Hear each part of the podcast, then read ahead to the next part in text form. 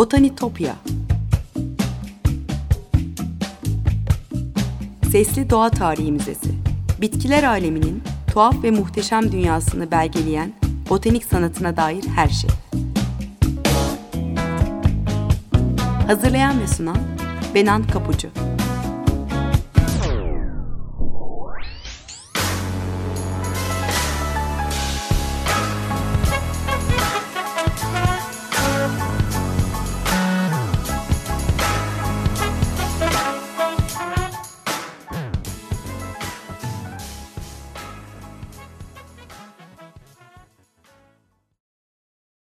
Merhaba sevgili Açık Radyo dinleyicileri. Botanitopya'ya bitkiler aleminin tuhaf ve muhteşem dünyasına hoş geldiniz. Anlatıcınız ben Benan Kapucu. Ee, evet, e, botanitopya.gmail.com adresimi ve aynı adı Twitter ve Instagram hesaplarımı tekrar hatırlatayım size. Ee, buradan biliyorsunuz bana her zaman ulaşabilirsiniz. Yorumlarınızı, görüşlerinizi, katkılarınızı da bekliyorum. Ee, takipte kalırsanız çok mutlu olurum. Ee, sevgili dinleyiciler bugün size antik dönemlerden beri şifacıların her derde devası, güneşin ve aydınlanmanın sembolü hindibayı anlatacağım. Ee, Açık Radyo'nun web sitesinde okudum. Ateşli hindiba çiçekleri yazısı ilham verdi bana. Ee, ilgimi çekeceğini düşüp e, e, yazıya dikkat çektiği için Ömer Madre'ye de buradan çok teşekkür ediyorum. Ee, Gül Şaplak'ın e, Fransa'nın zorlu ve dirençli ruhları diye tarif ettiği sarı yeleklileri güneşin ve ateşin çiçeği e, hindibanın derinden güçlü bir nefesle uçuveren tüysü tohumları gibi Paris'in tüm sokaklarına yayıldığını söylemesi gerçekten hoş bir analoji olmuş. E, bitkilerin kendine özgü karakterinden söz edeceksek hindiba gerçekten de ilginç bir e, botanik personası e, yapraklarından köklerine, çiçeğinden sapına her zerresiyle adeta şifa vermek için yaratılmış canlardan. E, hindibayı merak edip biraz araştırdıkça, biraz didikledikçe e, direnişçi ruhlarla bu çiçekler arasında benzerlikler olduğunu fark ediyorsunuz gerçekten. E, dünyanın her yerine yayılmış durumda. E, sayıca çoklar ve her şarta uyum sağlayacak kadar güçlüler. E, yazıda da söylendiği gibi e, yaşama sıkı sıkı tutunmasıyla bitkiler dünyasının var olma direncini anlatan olağanüstü bitkiler bunlar. Sert, şekilsiz çentikli yaprakları ve köklerinin acımsı tadıyla kolay lokma olmadıklarını ilk ısırıkta gösterir. Güneşle olgunlaşan yakıcı sarı çiçekleri an gelir, yüzlerce tüysü tohuma dönüşür. Derinden güçlü bir nefese buluşur ve tıpkı bu direnişte olduğu gibi her yeri sarı sıcak bir gösteriye dönüştürür. E, botanik dünyasındaki yerine bakarsak hindiba e, papatyagiller familyasından yaygın bir bitki türü. Kara hindiba da deniyor yaygın olarak. E, çiçekleri sarı yaprakları yeşil olan bitkiye neden kara hindiba dendiğinde ayrı bir muhabba. Yani mavi e, çiçekleri olan türleri de var. E, Mısır ve Kıpçak Türkleri Kataga, e, Çağatay Türkleri ise Saçratku demişler hindibaya. Avrupa, Asya, Afrika ile Amerika kıtalarında oldukça yaygın bir bitki dediğim gibi. Bizde de neredeyse tüm çayırlık alanlarda hatta yol kenarında bile yetişen çok yıllık otsu bir bitki. Ee, bir üfleyişi dağılı veren bulutsu kır çiçeklerin belki de en sihirlisi e, hindiba. 5-30 santimetre arasında boylanabiliyor. E, boylanan bu sapların tepesinde kömeç halindeki o altın sarısı çiçekler e, ilkbahardan başlayarak sonbaharın ortasına kadar açıyor. Daha sonra bu çiçek kömeçleri tohum taşıyan beyaz bir topa dönüşüyor ve o meyve kapçıkları da en hafif rüzgarda uçup çevreye dağılıveriyor. Hindiba uçuşan tohumları sayesinde geniş alanlara yayılıp kolayca çoğalabildiği için zaman zaman istilacı bir tür olarak bile görülebiliyor. E, çimlerinin, bahçelerinin tırnak içinde kusursuz görünmesini isteyenler de bu bitkiye savaş açabiliyor haliyle e, yararları saymakta bitmese de e, kusursuz çimleri doğa parçası zannedenler açısından durum böyle. E, Latince ismi Taraxacum. E, yüzlerce mikro türü var ve hepsi Taraxacum officinale adı altında buluşmuş. Bu e, mikro türleri birbirine ayırmak hayır zor. Yani sadece hindiba konusunda uzman, uzman olmak gerekiyor ayırabilmek için. E, İngilizce dandelion e, adı ise Fransızca'da aslan dişi anlamına gelen dent de lion e, sözcüğünden gelmiş. E, neden böyle söylenmiş bilmiyoruz. Fransızca, Fransızlar e, aslında dandelion değil pisenli e, diyorlar. E, pek de havalı değil aslında Fransızca'da anlamıyla. Yatak ıslatan anlamına geliyor. Bunun neden böyle söylendiğini anlatacağım birazdan. E, yabani çayırlarda altın ışınlarını saçan bu çiçeğin e, kazık kökü bir asın dişi kadar beyaz olduğu için olabilir. E, içi kengel denen acı bir sütle dolu olan bu kazık kök e, rozet biçimde derin dişli yaprakları ve daha uzunca olan çiçek saplarını taşıyor. E, testiri dişi kenarlı yaprakların dizilişi, pütürü dokusu ve sivriliği de aslan dişini çağrıştırmış olabilir. E, 15. yüzyılda hindibanın tıbbi yararlarından etkilenen cerrahlar da yine e, tıp e, alimleri de yine bitkinin bir aslanın dişi kadar güçlü ve dayanıklı olduğunu söylemişler. E, gördüğünüz gibi aslanla ilişkilendirebilecek çok yönü var bitkinin. Artık siz hangisini kabul ederseniz ya da hangisi aklınıza yatarsa o doğrudur diyelim. E, hindiba ile o kadar haşır neşir ki insanoğlu birçok mitolojik öyküde yeri var o yüzden bitkinin. E, Yunan mitolojisine göre hindiba güneş tanrısı Apollon'un oğlu Phaeton'un e, güneş arabasının hareket ederken saçlı tozlarından büyüyen bir çiçek. E, büyü tanrıçısı Hekate güçlensin ve Minotaur ile dövüşsün diye Teseus'u bir ay boyunca hindiba ile beslemiş. E, John Evelyn de 1699 yılında yazdığı e, Asetaria kitabında yine aynı mitolojik öyküye dayandırarak e, Fransız köylülerin Hekate'nin güç veren salatası diye e, kara hindiba kökleri yediğini yazmış. E, yüzyıllardır dünyanın her köşesinde yetişen yenebilir bir bitki ve şifalı bir ot oluş nedeniyle hindibanın pek çok mutfak kültüründe yeri var. E, bizde Ege'de sofraların baş tacı olan radika aslında hindibanın ta kendisi.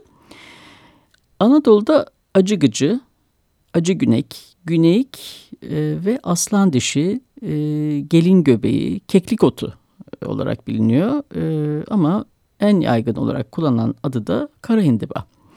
Paraşüt çiçeği olarak da anılıyor. Ee, Ege'nin Türk yakasında hindiba, Yunan yakasında ise radika e, olarak bilinen bu lezzetli otu Fransızlar ve Yunanlar gibi biz de en çok salata olarak tüketiyoruz. Peki ne zaman tanışmışız bu bitkiyle? Ee, Çinlerin e, 7. yüzyıldan beri kullandığı hindibayı ancak 11. yüzyılda tıp alimi İbn Sina sayesinde tanımışız. E, batıya da Türklerin göçüyle yayılmış e, ve 17. yüzyıldan itibaren tıpta kullanımda yaygınlaşmış. İbn Sina hazırladığı Hindiba Risalesi adlı kitapçıkta bitkinin yaprakları yıkanmadan e, soğuk su ile yapılan ekstrelerinin kullanılması gerektiğini söylüyor. İbn Sina Hazreti Muhammed'in e, hindibayı sabah erken koparıp yiyin. Onun üstünde cennetin zereci cennetin zericikleri vardır e, diyen hadisine bunu dayandırmış. Eski bitki kitaplarında hindiba yapraklarının ve köklerinin kaynatılarak suyunun kozmetik olarak kullanıldığı yazıyor. E, antik zamanlardan beri e, güneşi sembolize etmesinin ötesinde hem soyut hem somut e, anlamıyla görme ile de özdeşleştiriliyor olması ilginç. E, burada aslında yine o direnççi ruhla bir bağ kurabiliriz kolayca. Hindibanın bilimsel adının eski Yunanca taraksos yani göz hastalığı anlamına gelen taraksos e, ve tedavi anlamına gelen akos e, kelimelerinden geliyor olması e, bitkinin ilk olarak göz hastalıklarında özellikle göz iltihaplarının tedavisinde kullandığını e, bize gösteriyor. E, egzama dahil tüm cilt hastalıklarına iyi gelen hindiba çayının aynı zamanda göz iltihabını da iyileştirdiğini yazıyor eski şifa kitapları. E, gözlere sağlık katarak daha iyi görmemizi sağlayan bu bitki enteresandır ki içgörüyle de ilişkilendirilmiş. E, Hristiyanlık döneminde insanın aydınlanması e, ya da kendini İsa'nın yoluna tümüyle adaması gibi güçlü sembolik anlamlar da yüklenmiş e, görme, iyi görüş ve içgörü anlamlarından öte e, eski Yunan ve Roma'da kehanetler, geleceği görme durumu da e, bu bitkiyle ilişkilendirilmiş. E, Hindiba gayipten haber veren kahinin kehanetlerini bildirdiği o kutsal yeri de aynı zamanda anlatıyor. Orayı da ifade ediyor. Ee, üreme sistemi açısından hermafrodit bir bitki, bitki olduğu için doğurganlığın, yenilenmenin, bolluğun ve kehanetin sembolü olduğu da söylenebilir. Ee, Hristiyanlıkta e, güçlü bir e, simge. Hikayelerin birinde örneğin İsa'nın sözlerinin onun güçlü nefesiyle hindibanın sayvan şemsiye biçimde tohumları gibi tek bir merkezden dünya, dünyaya yayıldığı anlatıla geliyor. E, altın sarısı çiçekleri ve havada süzülen tohumlarıyla dünyanın hemen her yerinde yaşayan bir bitki olduğu için halk hikayelerinde çokça adı geçiyor e, hindibanın. Bir Ojibwa Kızılderili hikayesi şöyledir örneğin. Manifold'dan e, Işıl Çok Uğraş'ın Kara Hindiba yazısından aktarıyorum size. E, kardeşleri doğu, batı ve kuzey rüzgarlarına göre çok daha nazik olan ve dünyanın tadını çıkarmak için tatlı tatlı esen güney rüzgarı Dasi bir gün kırda yeşil elbiseli genç bir kız görür. Saçları güneş gibi parlayan bu kıza hayran olur fakat yanına gitmekten çekinir. Kızı korkutmaktan korkan Shavon Dasi onunla konuşmayı sürekli bir sonraki güne erteler. Bir sabah kızın başına gri bir şal geçirdiğini fark eder ve üzgün olduğunu düşünerek yine onunla konuşmaktan vazgeçer. Ertesi gün kızın saçları bembeyaz olmuştur. Çok geç kaldığını anlayan Şavondasi kederle içini çeker ve soluğuyla bir anda gümüş tüyler uçuşur. Tekrar baktığında kız kaybolmuştur ve Şavondasi bir kara hindibaya aşık olduğunu anlar. Evet, e, hindibanın doğu mistizminde de çok e, yeri var. E, Paulo Coelho da Sufi öykülerinden birinde hindibadan söz ediyor. Öykü şöyle. Nasreddin e, bütün bir sonbaharı bahçesini belleyip tohumlar ekerek geçirdi. İlkbahar geldiğinde tüm çiçekler açtı ama Nasreddin arada kendisinin ekmediği yabani kara hindiba çiçeklerinde olduğunu fark etti. Nasreddin yabani çiçekleri söktü ama tohumları çoktan her yere dağılmıştı ve çiçek başka yerlerden de birer ikişer çıkıyordu. Sadece kara hindibaları öldürecek bir zehir bulmaya çalıştı ama bu işin ustası olan adam hangi tür zehiri kullanırsa kullansın işe yaramayacağını, sonuçta tüm çiçeklerin öleceğini söyledi. Nasrettin çaresizlik içinde bir bahçıvandan yardım istedi. Bu tıpkı evlilik gibi dedi bahçıvan. Güzel şeylerin yanında her zaman mutlaka bazı rahatsızlıklar da vardır. Peki ne yapmalıyım diye sordu Nasrettin. Hiçbir şey dedi bahçıvan. Bunlar sahip olmayı istediğin çiçekler olmayabilirler ama yine de senin bahçenin birer parçası. Evet sevgili dinleyiciler bir müzik arası verelim şimdi. Ee, Paganini'nin solo keman için yazdığı muhteşem eseri Opus 24 Caprisi Ivry Gitles'in olağanüstü kemanından dinliyoruz.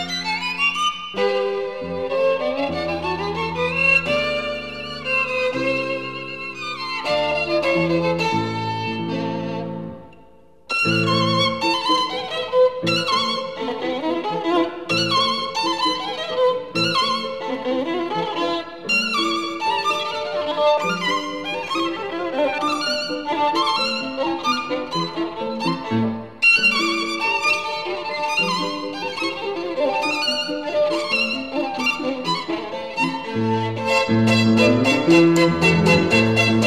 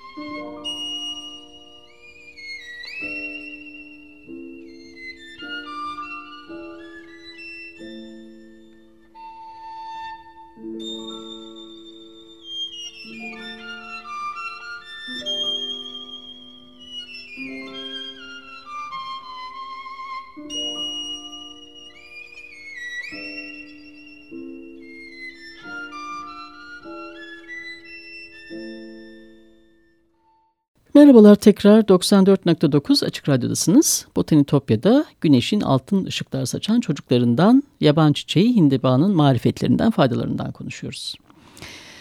Evet Britanya'ya doğru gidelim şimdi. Rosamund Richardson İngiliz geleneklerinde şifacılıkta ve edebiyatta e, Britanya'nın yaban çiçeklerini anlattığı Britain's White Flowers kitabında Hindiba'nın e, Britanya'nın kırsallarında zamanı hatırlatan yaban çiçeklerinden biri olduğunu yazıyor.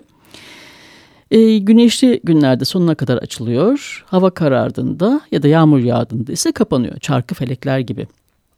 E, İngiliz kültüründe onların halk şarkılarında peri saatleri, köylülerin saati, yaşlı adamın saati ve zaman çiçeği gibi isimlerle de karşımıza çıkabiliyor. Hindibanın tohum başının aynı zamanda bir barometre gibi de çalıştığını yazmış. E, rüzgar olmadığında bile uçup düşerse yağmurun geleceğinin işaretidir. E, Britanya kültüründe ayrıca bir nevi fal nesisidir çocuklar için.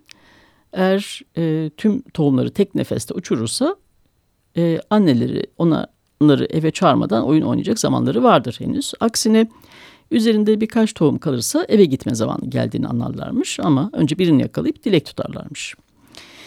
Hindiba'nın e, İngilizce'de en ilginç isimlerinden biri de Monk's Hello yani keşişin halisi. E, uçucu tohumların bulut gibi şeffaf görüntüsü bunu çağrıştırmış olmalı. E, aksine şeytanın süt bitkisi de denmiş. E, kökleri ve gövdesinin süt beyazı rengi nedeniyle olabilir. E, 1600'lerde yaşamış İngiliz şifacı e, John e, John e, Gerard bu deriye bu saptaki e, tümsü sıvının sürülerek sihirlerin ve sivilcelerin iliştirilebileceğini yazmış. E, eğer e, hindiba çiçekleri 23 Haziran'da yani St. John Festivali'nin arifesinde toplanırsa cadıları da geri püskürtürmüş. E, hindibaları e, rüyada görmek ise talihsiz işlerin başınıza geleceğine bir işaret. E, İrlanda'da hindiba kalp acısı, kalp e, acısı otu olarak biliniyor e, kalbi esir alan tutkuya insanın aşık olduğunda içinde uçuşan kelebekleri yetiştiren en güçlü şifa kaynağı.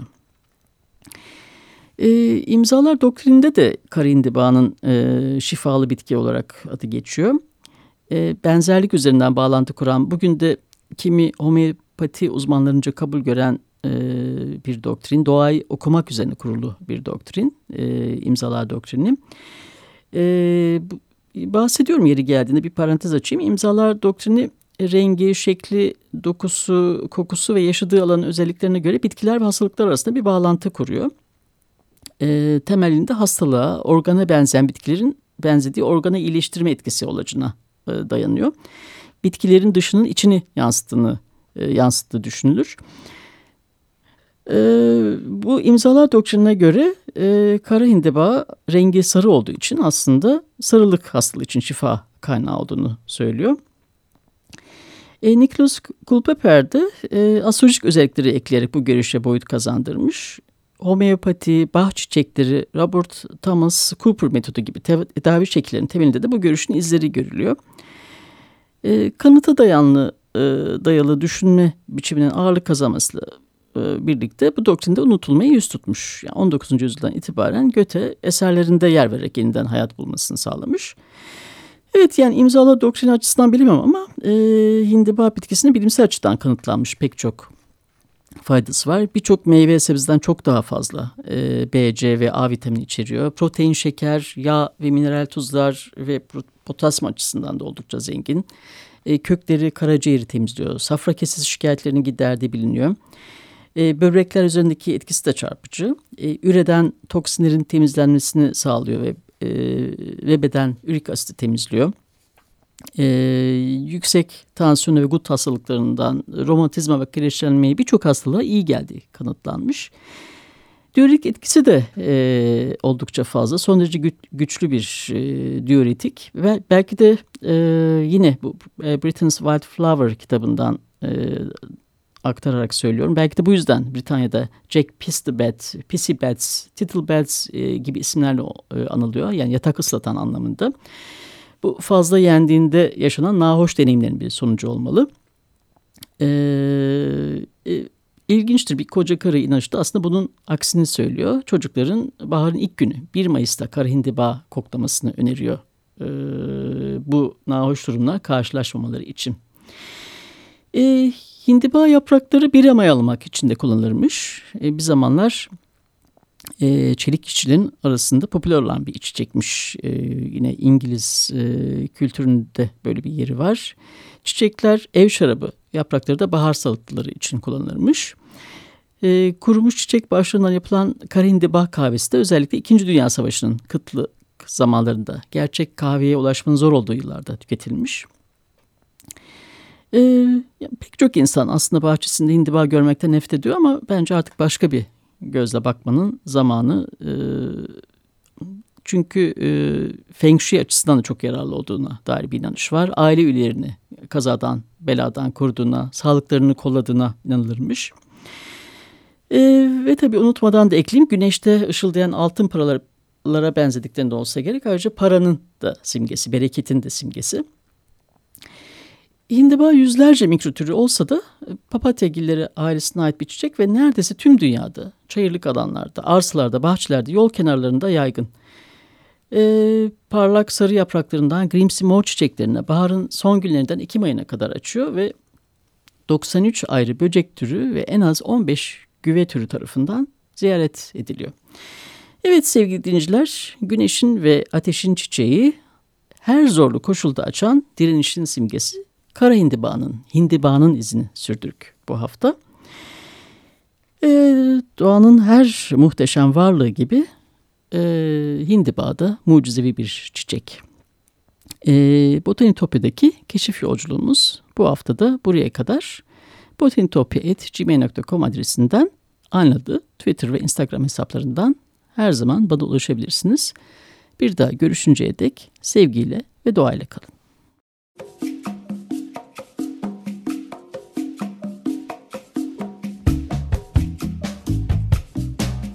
Botanitopya.